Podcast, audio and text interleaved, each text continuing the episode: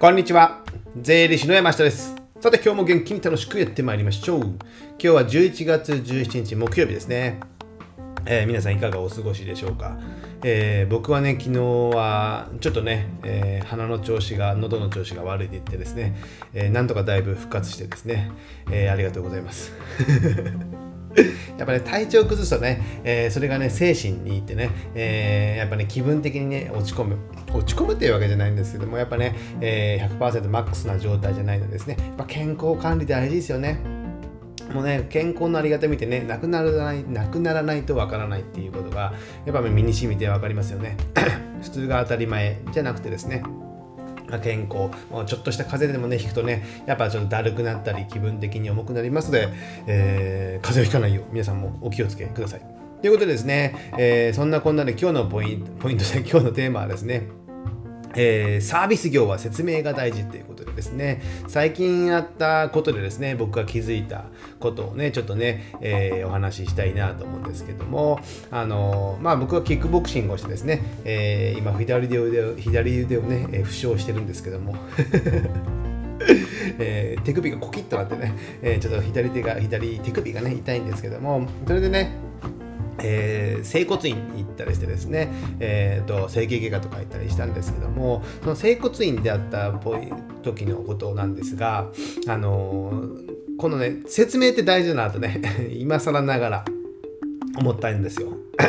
良かったことと悪かったことがあってですね、まあ、良かったことはね、えー、整骨院、まあ、行かれた方はわかるかと思うんですけどもあのー、最初ね、サインさせられるんですよ。ここにサインしてくださいみたいなね。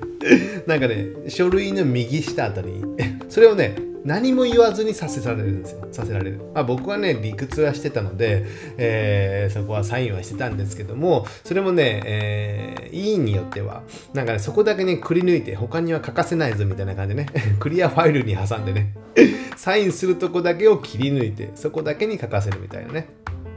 あの書類何かというと、なんかね、えー、本当は整骨院とかの請求、あの保険の請求というのはね、えー、患者さんがまあ聞いた話には10割最初窓口で負担してそれを自分で、えー、こういうし、えー、整骨院に通ったので保険をくださいって、まあ、自分で請求するみたいなんですよね。7割相当。なので実質手だ手手出しが3割になる、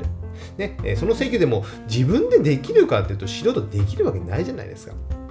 なので、整骨院さんが、えー、代行でやっていただける。まあ、これが普通の流れなんですね。ちょっと病院となんかなんか特集はちょっと違うみたいなんですね。病院とかね、えー、普通の歯医者さんとかに行けばね、勝手にね、3割だけ払っておけば、もう病院の方で請求してもらえるんですけども、整骨院はなんか違うみたいなんですよね。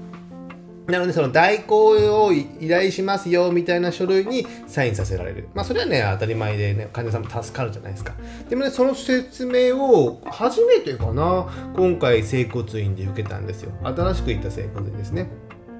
ですので、ああこの説明って助かる、助かるなって場合大事だなと思いますよね。で、あの、後々ね、その整骨院とか何箇所とかもいろいろかかか,、えー、かかっていると、あの、保険のね、えー、ところからね、えー、なんかこう、あなたは本当にそれ治療ですか？ただのマッサージじゃないですかみたいな感じでね、えー、紹介っていうかね、えー、問い合わせが来るんですよ。自分のところにですね。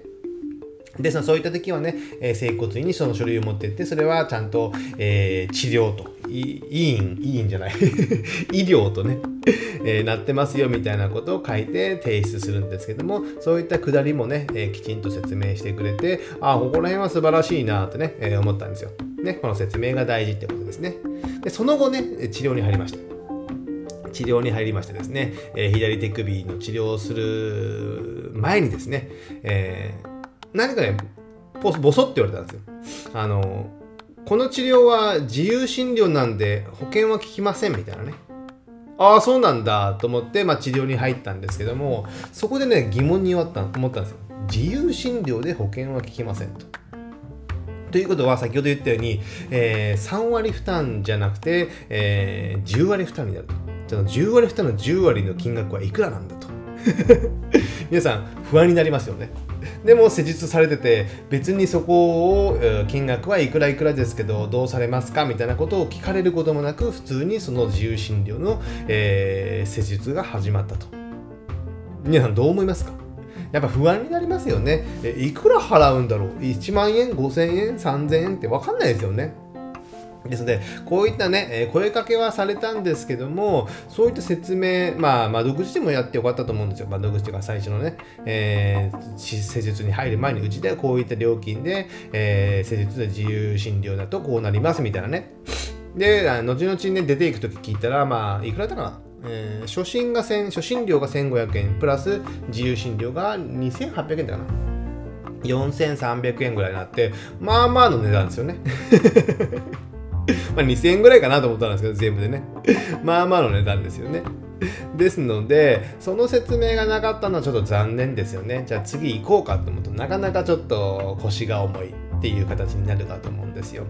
なので、やっぱね、その患者さんに、まあ、疑問に思わせることが、まあ、普通ね、もう同じような仕事してたら、まあ、それが自分では当たり前、やってる方、サービスを提供してる側からするとね、当たり前と思うんですけども、受ける方は初めて、ね、その病院とかクリニックに行くのは初めて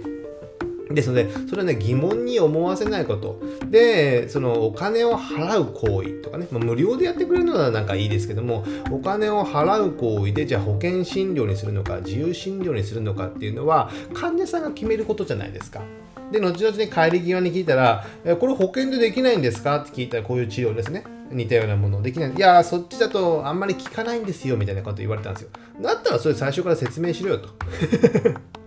で、そこにね、えー、その選択っていうのは、えー、お客さんにしかないできないんですよね。有無を言わさず選択させてその治療をするっていうのはね、えー、お客さんの不満にもつながるっていうことになりますのでやっぱそこは疑問に思わせずにすっきりして書いてもらう。次も期待な。そのその治療が良かったら別に次行くじゃないですか。ね。ですので、そういうこのお金だけの問題じゃなくてですね、えー、ちゃんとお金をきちんと払ってもらって、で、それはね、えー、すっきりして帰ってもらうん。で、治療してもらうっていうことがね、クリニック、医にとってはね、いいことだと思いますので、その疑問に思わせない。で、お客さんに選択してもらう。これを選んだんだからこの料金ですよ。っていうのはね、やっぱお客さん、ね、人間ってね、やっぱね、自分で決めないと 他人から言われるとやっぱ嫌いなんですよ。うちの子供だってそうですよ。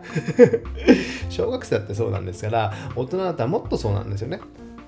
まあ、決めてもらうのが楽っていう人もいますよ。よくね、えー、なんか断れないっていう人がね、いるとかね。えー、この前なんかテレビのね、えー、あれであったんで、あってたんですけども、あの、なんていうんですかね、美容室とかいろんなとこに行って、えー、なんかシャンプーとかね、なんとかを売られるみたいなね。それがね、なんか断れない人がいるとかね。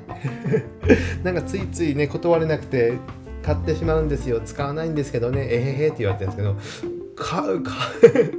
それって誰の問題ってわけじゃないですよね。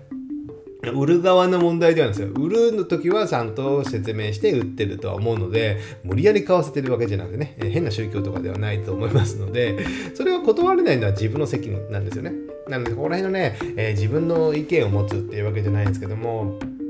自分でちゃんと断る。なんか日本でことではね、なんか断るのはいけないみたいな感じが結構ありますよね。なんかね、それ、よく似た、似た、僕はね、会社でもよく言うんですけども、えー、営業電話がね、会社の、えー、固定電話にかかってくるとね、ネットとかホームページはなんだかしませんかみたいなね、広告しませんかのね、営業電話がかかってくる。その営業電話は営業電話で相手が勝手にかけてるんだから、そんな別に優しくさ電話対応する必要ないっていつもね、えー、パートの方とかには言ってるんですけども、なんかね、あ、すいませんとかね、なんかね、えー、申し訳ありませんがとか言ってるんですけど、いや、そんな申し訳ないよ。あいつらが申し訳ないんだよってね いつも言ってるんですけども、やっぱね、なんかね、他人、いいところ、いいことではあるんですけども、なんかね、えー、やられてる側？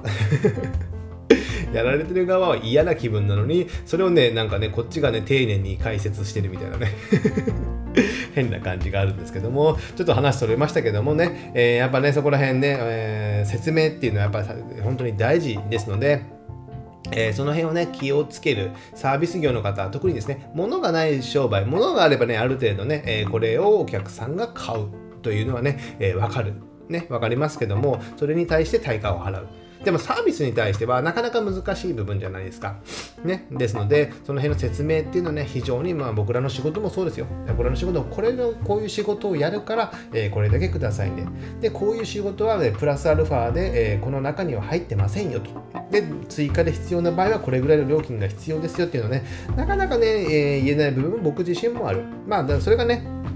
えー、税務顧問というのがね、顧問の顧問料の中に入っている込み込みっていうのもありますけども、なかなか難しい部分もあるので、そこら辺の、ね、説明っていうのはね、やっぱ事前に説明するのが大事かなと思ってます。でね、えー、ポイントとしてはね、やっぱね、えー、皆さん、え僕自身もそうですけども、え事業をやってるとね、え事業を提供する側のね、え立場になって、なりがちなんですよ。